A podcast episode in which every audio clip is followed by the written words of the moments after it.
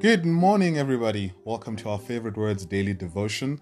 Today's devotion is number 18, and our scripture for today's devotion comes from Romans 8, verses 38 to 39.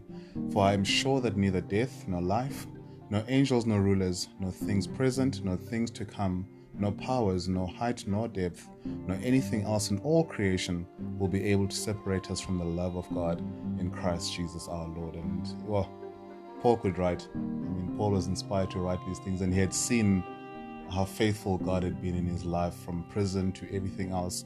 And it's just a reminder to all of us that God is constant. God's love is unlike any other thing we've ever experienced. It is a love that is faithful, there's a love that is constant. As I've said, it is a love that was there in the beginning, it is here right now, and it will be here tomorrow as well.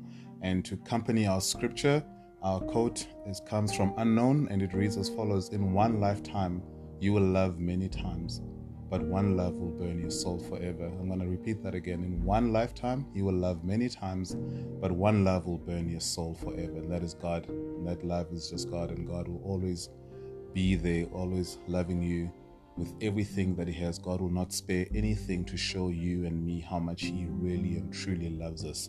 So, from me, G Man, and our favorite team, And from Sadie.